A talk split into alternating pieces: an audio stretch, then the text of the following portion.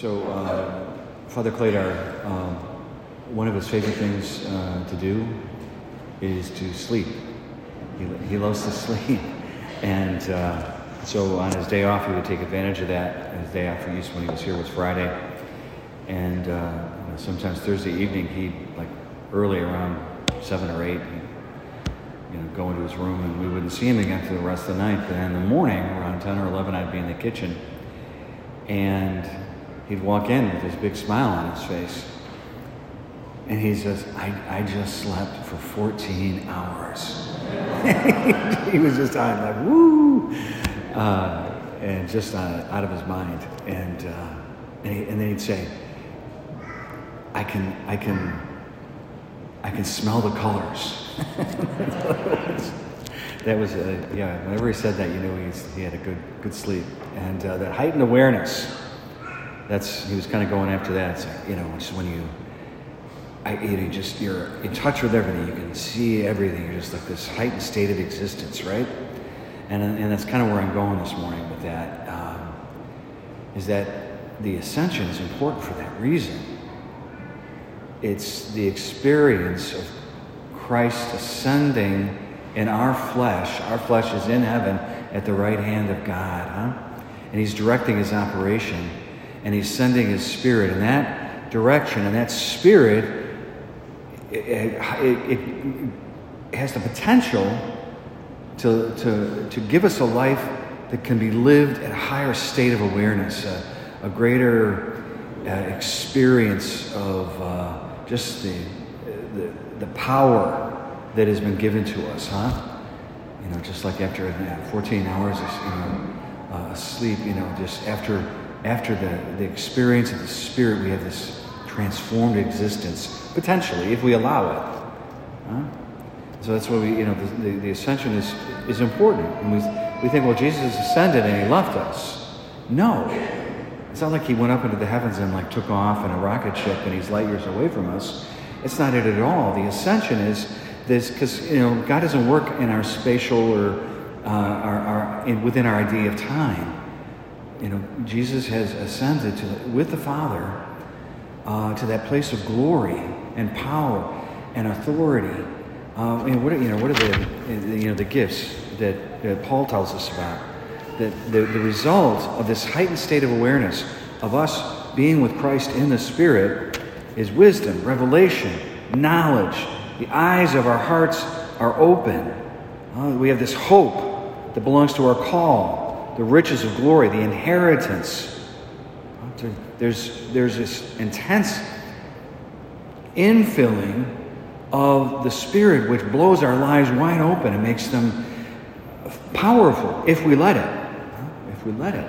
And so Jesus isn't ascending to leave us, He is ascending to His glory, His inheritance, His power, His authority, so that He can not be far away, but even more close the, the, the, the ascension is about Jesus not being more distant, but about being so close that our lives are changed, our lives are transformed, our lives are living, li- lived at a higher state uh, of you know just experience uh, of His love. Right? It's we're we're on fire, right? If we let it, if we let it, and so that's that's where that's what He does now. At the right hand He's directing his operation. He gives us the Spirit as the, as the, as the source and the power of that direction.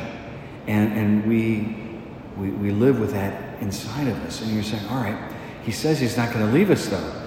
I am with you always until the end of the age. It's his promise. So, where is he? If, if it's so intense, if it is such a, a great experience of, of the nearness of his presence in the Spirit, where is he? Well, not only does he not go away from us, he gets as close to us as he possibly can because he's inside of us. How does that happen? It happens in this sacrifice, in this Eucharist. The, the ascension speaks, speaks so intimately and so powerfully to the reality of, of his friendship with us that he gives to us and sustains with us in the thing you're about to do, uh, which is to eat his body, uh, blood, soul, and divinity. Now, how does that work? All right. This is the unbloodied sacrifice of Calvary. This is a bringing forth 2,000 years ago to be present on this altar in an unbloody way. Not a play acting, not just a remembering, but it actually is what it is. It is Calvary. It is Christ on the cross offering himself for us. Why? Because something has to be, uh, somebody has to atone for the sins. And, and because it's a sin against the infinite God, finite people can't atone for infinite sins against an infinite God. So the infinite Son, the God man, is going to be the one to do it, taking on our flesh and offering himself as a sacrifice, the unbloodied sacrifice of Calvary on this altar. But what, do we, what happens then? Where does Jesus go? He ascends to the Father, and what is he doing? Eternally, he's offering himself He's offering himself eternally to the Father as, a, as, a, as, a, as a, an atonement, as a, repar, a reparation for our sins. He's there before the Father, eternally offering himself as, as the thing that takes away the sins of the world. That's what he's doing. And so when you give us the gifts, that's you, it's on the altar, becomes him, we offer it to the Father.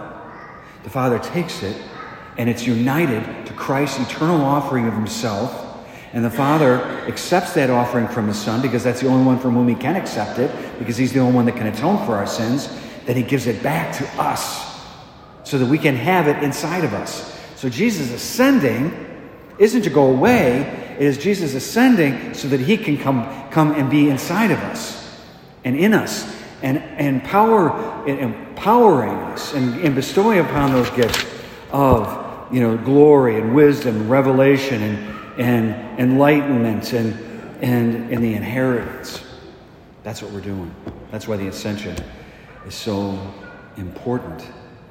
You know, brothers and sisters, don't settle for the mediocrity that is so often our want. We live a life uh, on life support where our faith is barely discernible.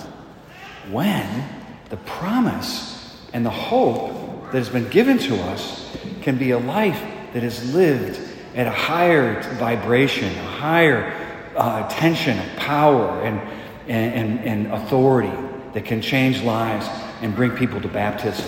That's what we're going for. Smell the colors. Amen?